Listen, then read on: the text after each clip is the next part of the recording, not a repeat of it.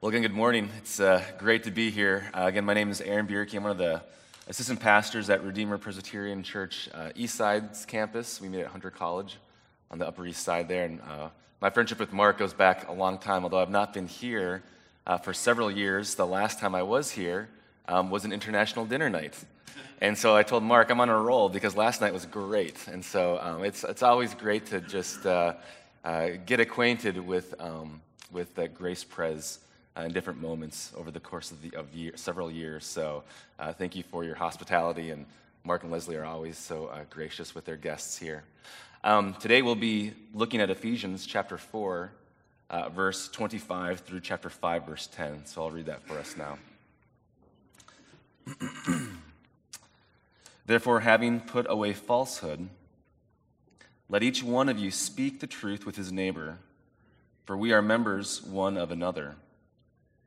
Be angry and do not sin. Do not let the sun go down on your anger, and give no opportunity to the devil. Let the thief no longer steal, but rather let him labor, doing honest work with his own hands, so that he may have something to share with anyone in need. Let no corrupting talk come out of your mouths, but only such as is good for building up, as fits the occasion, that it may give grace to those who hear. And do not grieve the Holy Spirit of God, by whom you were sealed for the day of redemption. Let all bitterness and wrath and anger and clamor and slander be put away from you, along with all malice. Be kind to one another, tenderhearted, forgiving one another, as God in Christ forgave you. Therefore, be imitators of God as beloved children, and walk in love, as Christ loved us and gave himself up for us a fragrant offering and sacrifice to God. But sexual immorality and all impurity or covetousness must not even be named among you, as is proper among saints. Let there be no filthiness, nor foolish talk, nor crude joking, which are out of place, but instead let there be thanksgiving. For you may be sure of this, that everyone who is sexually immoral or impure, or who is covetous, that is, an idolater, has no inheritance in the kingdom of Christ and God. Let no one deceive you with empty words, for because of these things the wrath of God comes upon the sons of disobedience. Therefore, do not become partners with them, for at one time you were darkness, but now you are light in the Lord. Walk as children of light. For the fruit of light is found in all that is good and right and true and try to discern what is pleasing to the Lord. This is the word of the Lord. At the end of your life, don't you want to say, I was such a great coward? I was filled with envy and greed, and I made countless mistakes in my anger because I lacked, I lacked self control. Isn't that what you want to say? Isn't that what we all want to say? Of course not. That is not what anybody wants to say.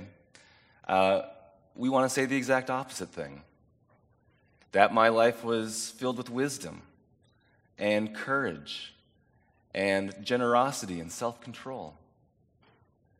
But you know, the, the first kind of life, the life that's filled with envy and greed, that kind of life happens all the time.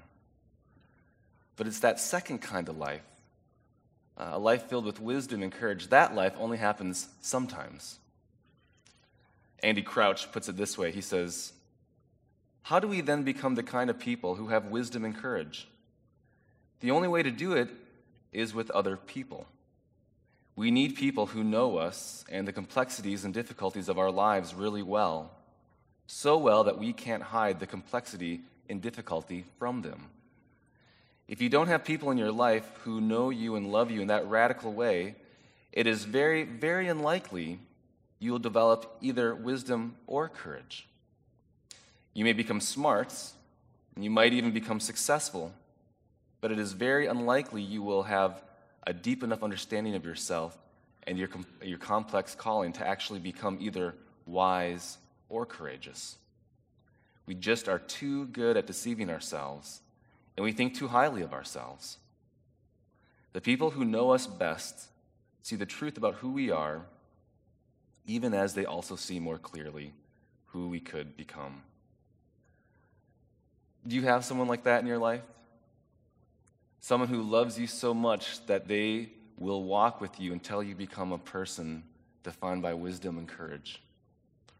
Someone who's in your corner, fighting for you, and is even willing to have difficult conversations and awkward moments because they care about you that much. That's a great question, but let me flip that question on us. It's the more important question for today. Are you a person with such character that you can walk next to someone to the point that that person becomes one defined by wisdom and courage? Are you that kind of person? The Bible puts it this way Faithful are the wounds of a friend, but the kisses of an enemy are deceitful. And that's what it is to love well. It's to be that kind of friend that is willing to walk next to someone until they are defined by wisdom and courage. But see, it's a lot more nuanced than just simply a kiss or a wound. It's all about motivation. It's why we wound, it's why we kiss. And so, what is it to be the kind of person who loves someone so well that they know when love needs to take on the form of a wound and when deceit takes on a form of a kiss? And if you are that kind of a person, you can actually be, you can actually have the kind of character that walks next to someone until they transform into this passage that we just read. This passage shows us how we can become a person of such character that we can love someone really well. By first giving us a framework of love, and then secondly, it shows us uh, an example of life through that framework. And then lastly, this passage tells us why a life of love is satisfying on the level of identity. So we have a framework, we're given an example of a loving life, and then we're told why it's so satisfying on an identity level. So, first, a framework to love well. Now, let me start by looking at this text with a summary thought. Because when you, when you read it, you'll notice that it starts with the word therefore. So it's right in the middle of a thought. And the text itself is a little scattered. You, you could kind of have eight mini sermons here, which I'm not, we're not going to do. Um, but it could be a great uh, sermon series. But so it's a little scattered. It's right in the middle of a thought from the Apostle Paul, who's the author of Ephesians. So let me just start with a summary thought. Verse 32, commentators agree uh, the first part is essentially the crux of the entire passage. Verse 32 says, Be kind to one another, tenderhearted We'll stop right there. That is essentially the crux of this entire passage. In that kindness is the purest form of the imitation of God. Kindness is, is the purest form of the imitation of the God of the Bible.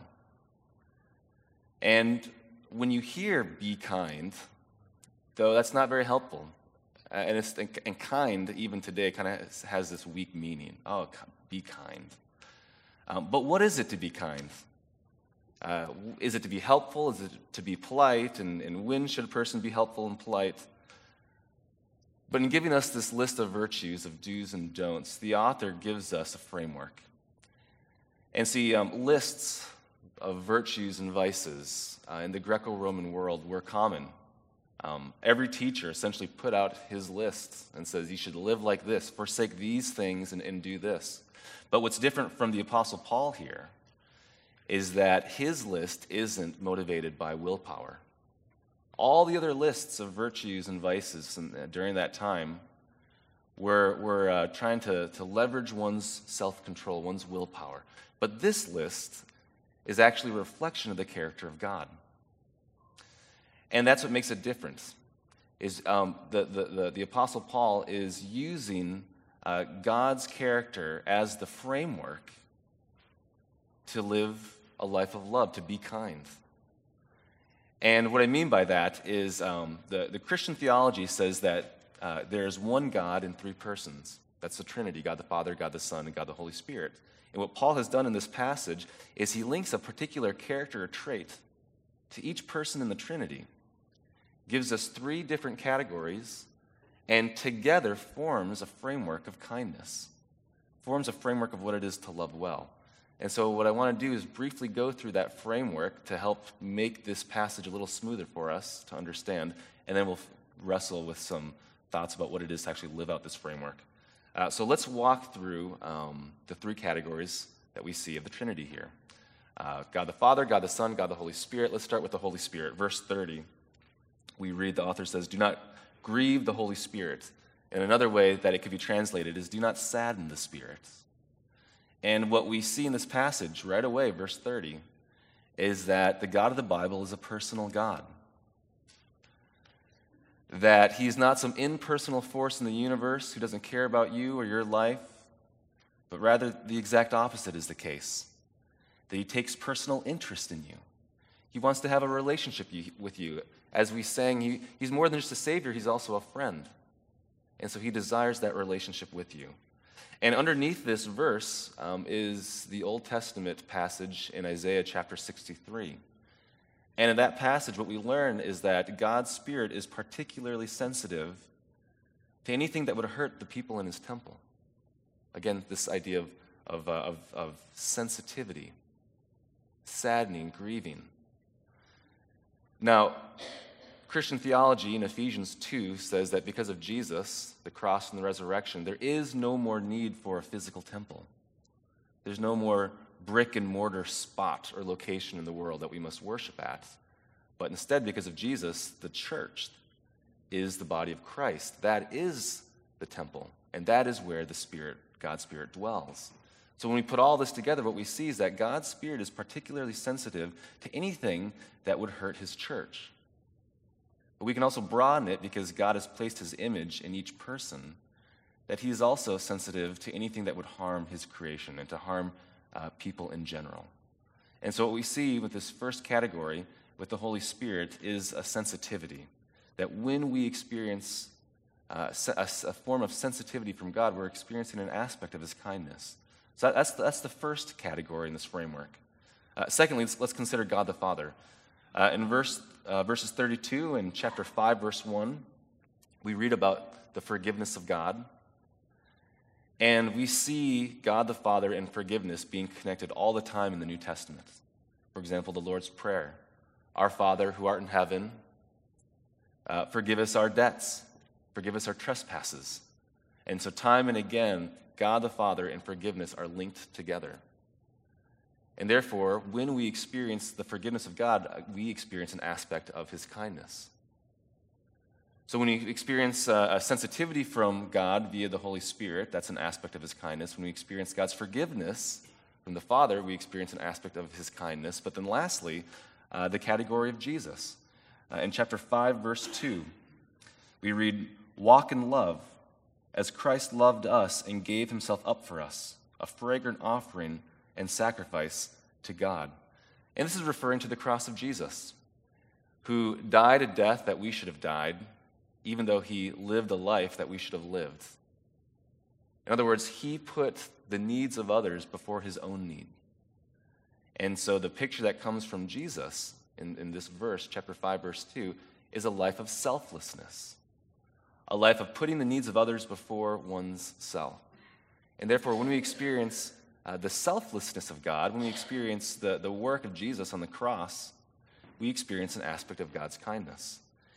So, putting all this together, we had the categories of uh, the sensitivity of the Holy Spirit, sensitive to anything that would harm uh, the church and harm humanity in general.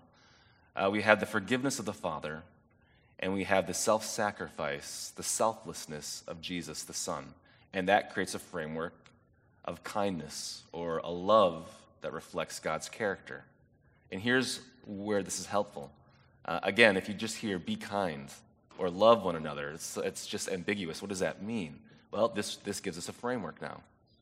So, for example, using this, these three categories, you might say that you forgive people really well and that you seek forgiveness when you're wrong.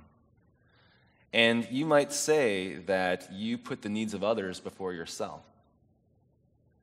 But if you are insensitive to the needs of those around you, it's hard to say that you're a kind person. Uh, it's hard to say that you're loving as well as you could.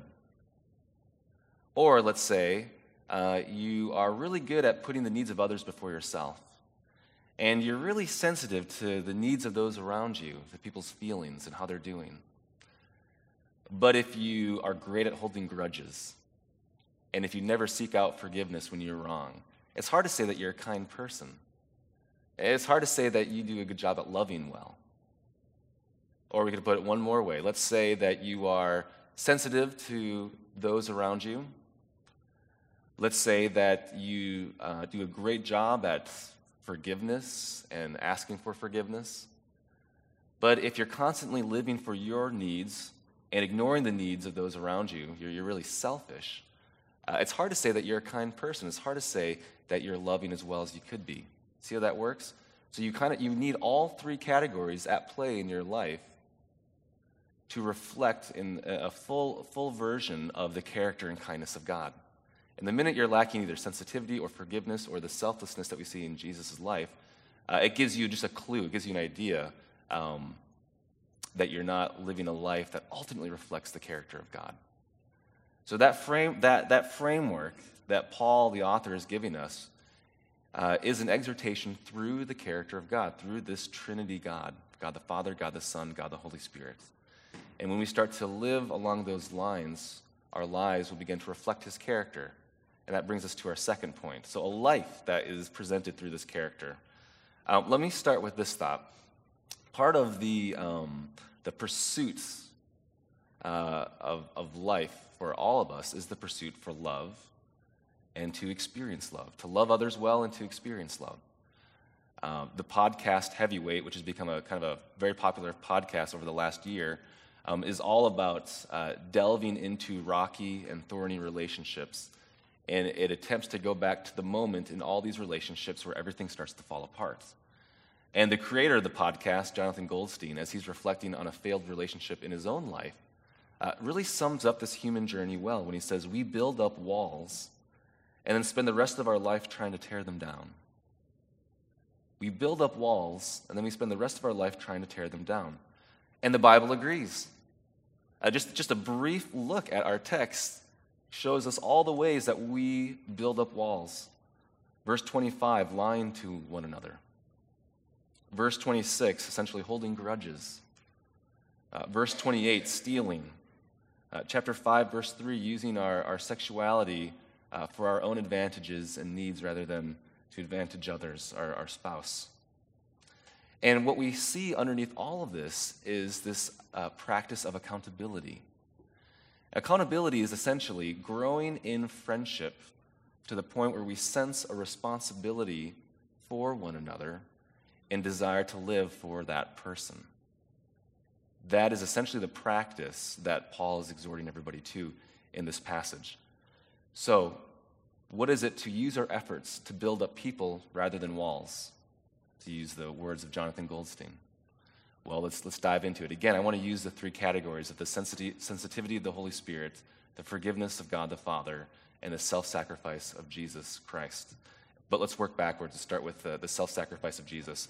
So, again, in chapter 5, verse 2, is where we get this first category of selflessness.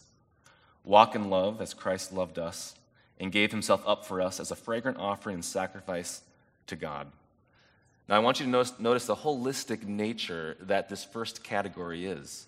Uh, that verse starts with the word walk, and that refers to this Jewish idea uh, in which there's a holistic posture that shapes a person's life. Um, and this, this, this posture shaping actually fits the imagery of sacrifice that we see at the end of that verse. Because think about what it is to sacrifice something. If you offer something up for sacrifice, uh, you don't just offer up a portion of it, you offer up the whole thing. And therefore, to live a life for the needs of others rather than for yourself, that we see this first category with Jesus, um, requires one's whole life. In other words, to live uh, sacrificially is binary. It, it's either happening or it's not. Uh, there, there's, no, there's no middle ground. Uh, we get an example of this in, in verse 28, uh, where Paul is speaking to the thief, and he says, Let the thief no longer steal, but rather let him labor, doing honest work with his own hands, so that he may have something to share with anyone in need. And so Paul is saying to the thief, Well, it's not good that you're stealing, so maybe, maybe do a noble job for most of your life and just steal on the side. Paul is saying to the thief, No, no, your whole life needs to change. Stop stealing altogether do a noble work, do a noble job, and use what you get from that job to share with those in need. So it's a, it's a radical transformation of, of one's life. And therefore, to, to live uh, in this category that we see reflected in Jesus, this category of selflessness, is a radical change in one's life. Um, it means that there's, there's no such thing as reflecting the kindness of God if you are kind at home, but then you're a jerk at work. Um, or if you're generous to those who are generous to you, but you, are, you don't care at all to those who don't care about you at all. Uh, there's no such thing as dividing your life up. It's either, it's either you are living a life that considers the needs of others or you're not. It's one or the other, it's binary. And that's a radical challenge that we see in the life of Jesus here. And so, as we think about this, this framework of, of loving well, or this framework of uh, kindness that reflects God's character, we're first challenged with this idea of living a life for the needs of others, and that it's a whole transformation of your life. But now, secondly, let's consider the forgiveness of the Father. Now, passages like this in the New Testament really point to the crux of the Christian idea of forgiveness, and that Christians don't forgive uh, because it's a good idea or it's strategic in your social relationships, um, or that over time it'll, it'll help your character grow, even though all those things might in moments be true. But what we see in this passage is that Christians forgive because God has first forgiven them. Uh, Christians forgive because it's a response out of God's forgiveness. Uh, there was an article in the New Yorker that looked at Rod Dreher. Some of you might know him. He's the, Amer- he's the editor of the American Conservative. And uh, he shares about a, a, rift that existed in his relationship with his father. And that rift started, started when he was a, a young teenager. And it grew and grew and grew over time. And as he became a, an adult many decades later, he was reflecting on the fact that he felt justified holding this grudge for decades because his, his father was mean to him. His father hurt him. His father was disrespectful to him. Uh, and so he thought, you know, as a kid, I need my dad to be a dad. Uh, and so I have every right to hold this grudge uh, and to, to live this way towards him. But he was challenged with a thought. And I think this, this thought really helps frame uh, practically for us what it is to live out this second category of kindness, which is this kindness of forgiveness reflected by uh, God the Father. And so Rod Dreher, this article says, Rod Dreher is confronted by his priest, his Orthodox priest. And uh, the article says, his priest was the one who laid down the law. He said to Rod, You have no choice as a Christian. You've got to love your dad, even if he doesn't love you back in the way that you want him to. You cannot stand on justice. In other words, I feel right to be angry towards my father. That is, I have every right to because he's been so mean to me his Orthodox priest is saying, no, no, you can't stand on that justice. He says, love matters more than justice because the higher justice is love itself. The higher justice is love. In other words, what he means by that is when we're wronged, when we, when we don't want to live a life of forgiveness, uh, we are very right in sitting in our unforgiveness towards someone because they hurt us. So we have every right to be mad at them. We have every right to hold a grudge uh, against them. We have every right to be bitter toward them because they hurt us. It's just.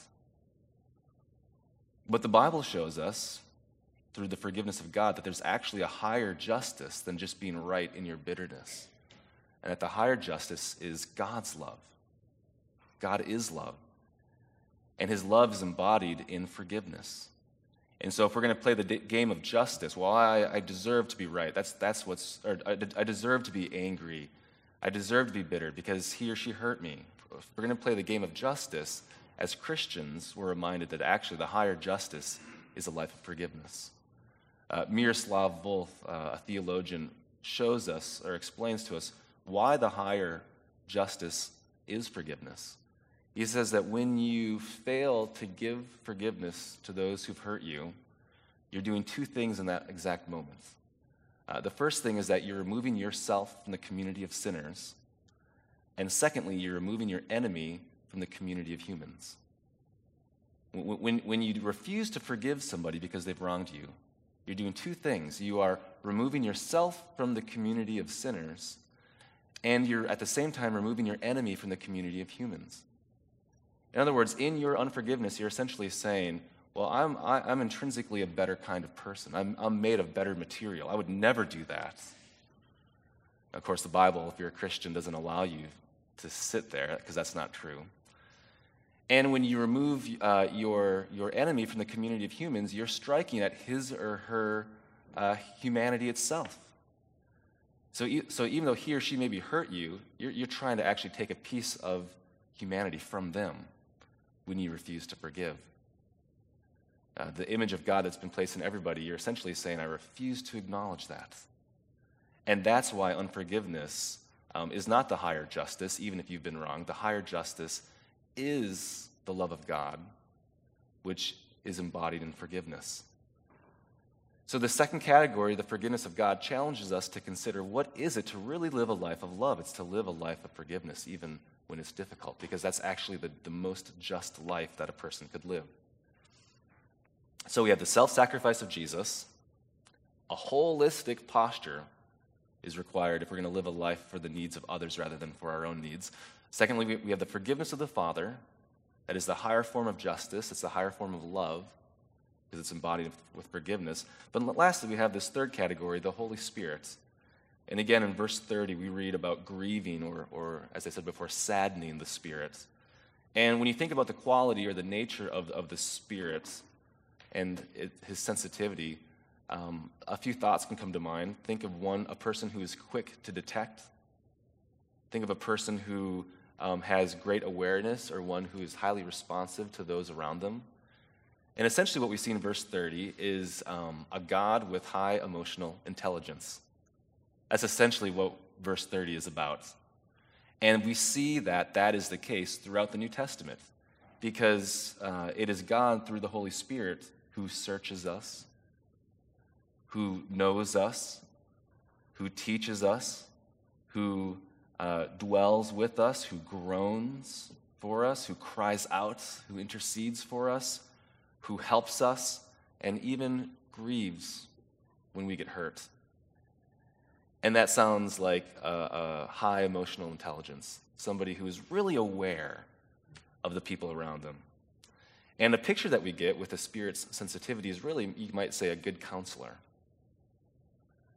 And I mean, think about a counselor. A really good counselor needs to be aware and respond to the needs of the client.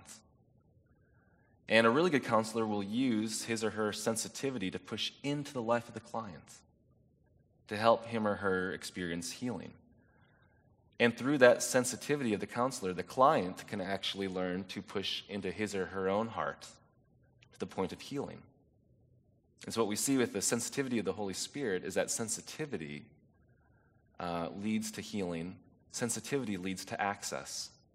That when we're aware of the needs around us and the person in front of us, uh, if we're given permission to go into their emotional and spiritual space and uh, they can experience kindness, uh, that is a great way for that person uh, to heal. Now, commentators agree that the verse that essentially is linked to this sensitivity or grieving of the Holy Spirit is verse 29. And uh, verse 29 says, Let no corrupt, uh, corrupting talk come out of your mouths, but only such as is good for building up, as fits the occasion, that it may give grace to those who hear. Uh, and so, in other words, it's from our tongues, it's from our mouths that our sensitivity is displayed and experienced.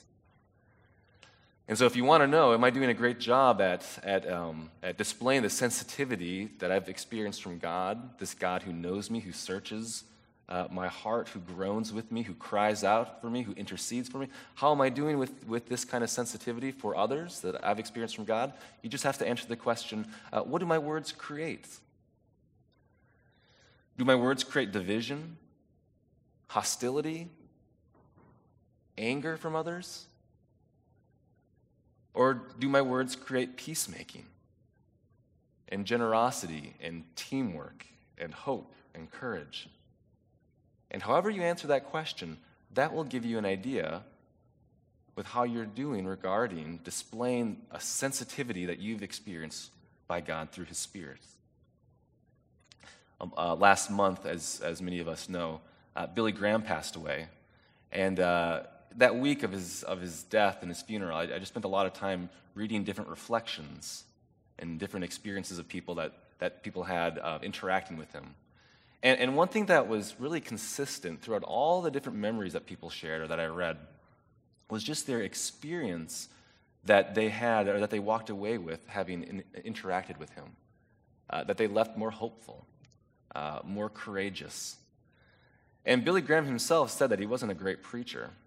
It wasn't the words that he said uh, behind the pulpit or at the crusades uh, that, that, that, counted or mattered, but it was, it was really the, the words that he had uh, that he would give people in really personal moments uh, when, when nobody was looking. And it seemed like it didn't matter what side of the aisle you were politically or even what religious beliefs or, con- or um, convictions you had. Um, you, always, you always experienced kindness uh, when you were with him. Uh, so, for example, President Bill Clinton spoke of Billy Graham as a counselor for him in a time of need. And President George W. Bush credited uh, Billy Graham for, ha- for having helped him turn from his drinking.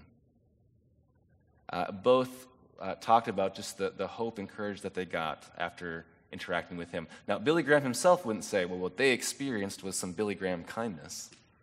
Uh, instead, Billy Graham would say, no, I, I experienced kindness from God.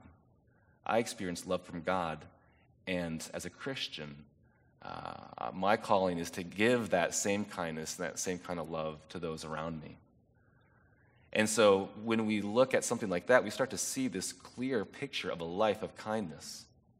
That the goal of kindness isn't to, to, to uh, ultimately be sensitive to the needs of others or to forgive um, or to live for the needs of others before yourself, although all those are completely important and necessary to live out the Christian faith.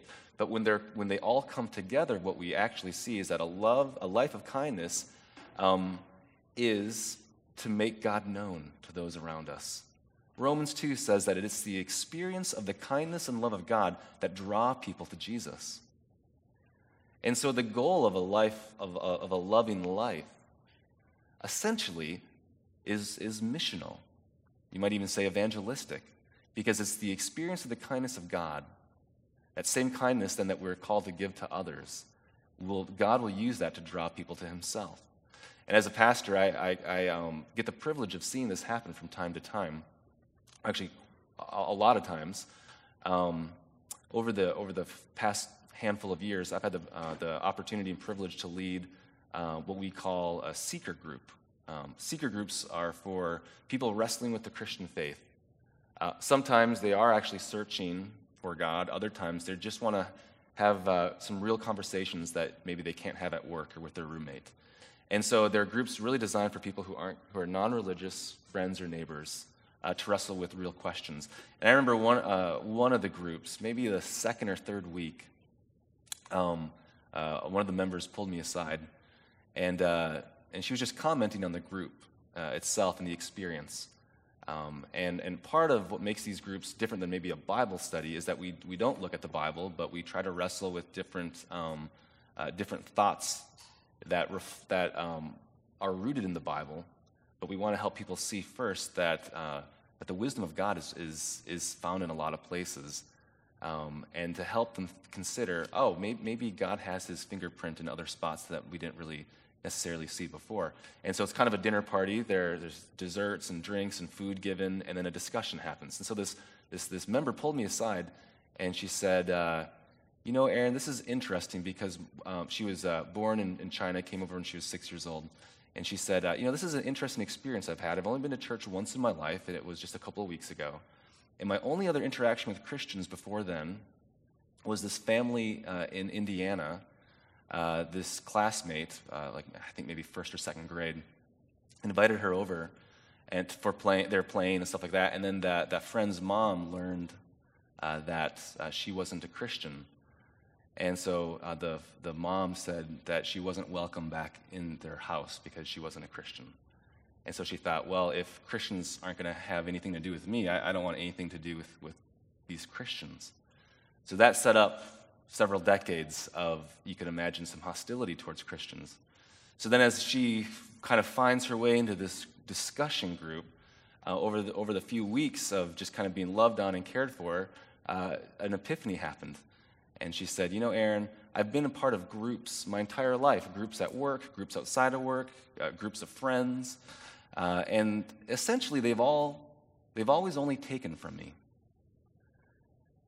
But this is the first group that's only ever given to me, and you've never asked for anything in, re- in return. That's kind of weird. I thought, oh, I, I, never really thought about it, but I, I suppose it is kind of odd. And several months later, she becomes a Christian. And it's not because of any strong argument that she heard in the group.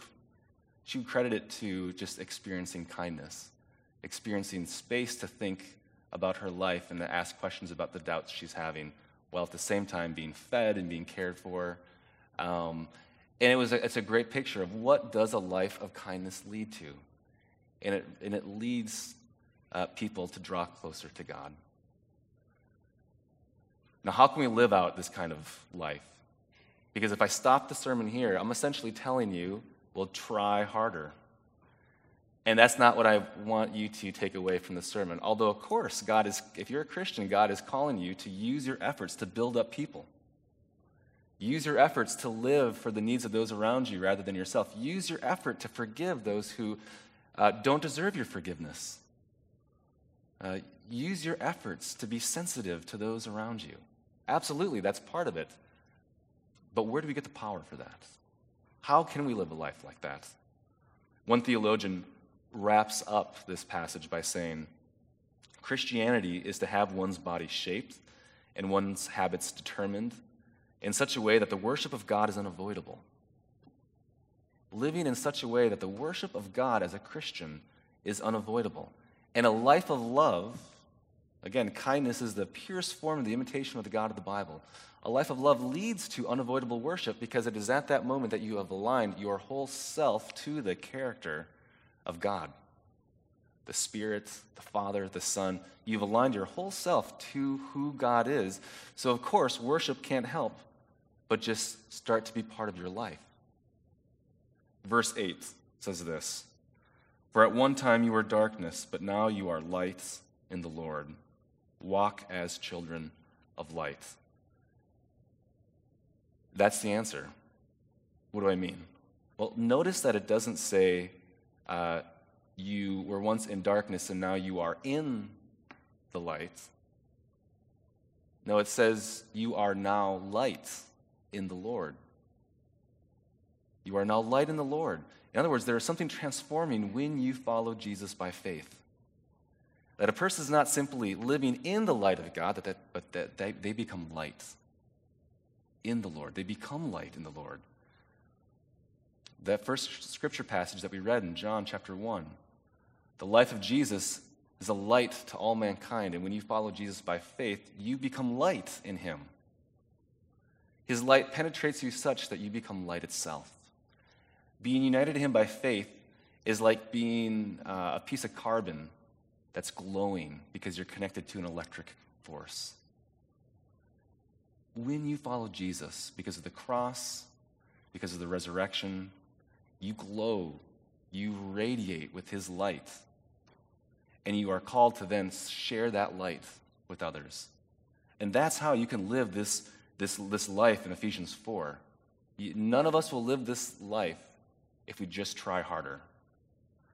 It is when our efforts are, are undergirded with the very light of God that we become light itself in the Lord, that we will then live like this. And as I said earlier at the, at the beginning of this sermon, what is it to be kind of person that has such character that you can actually walk next to someone to the point that they become a person defined by wisdom and courage? I wonder if, if you, if, if most, if not all of us thought, oh gosh, that's, that's not me. I, I can barely take care of my own spiritual walk. How in the world am I supposed to be a kind of person that can walk with someone until they become a person defined by wisdom and character? And so you, you felt weak, as I did as well. Uh, but I want to let you know that you're uh, then in the best position to be used by God.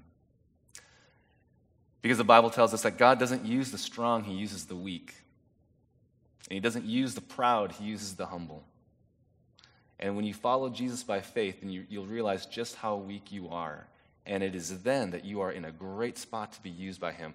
It is only then that you have a shot to even live a life that reflects Ephesians 4 and 5. Do you have enough humility to, to try and live like this?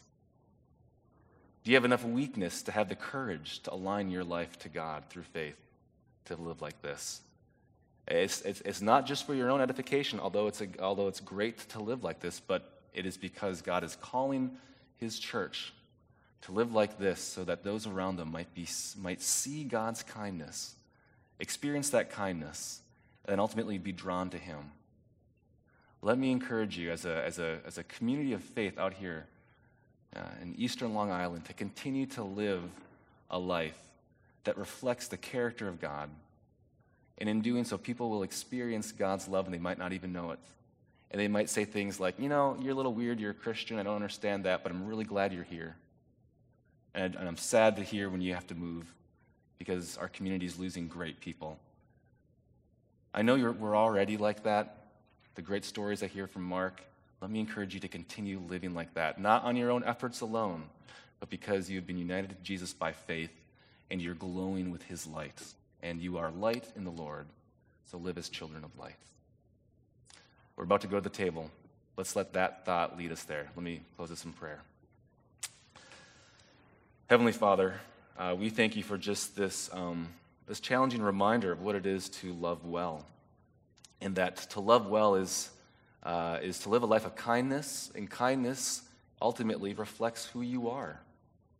It reflects the way we experience you with uh, your sensitivity through your spirit, uh, your forgiveness, and the, the, the, the, sacrificial nature that was the cross and the resurrection in Jesus. Uh, give us strength to do that. It is overwhelming to think about all the ways that we um, fail to love people well. Help us not get overwhelmed by our selfishness or our sin, although we might take it to you, but instead, uh, help us rest in your grace and your mercy, that we might uh, get over ourselves and our failures because you've, you've forgiven us, and instead that we might walk a life that reflects your character for others.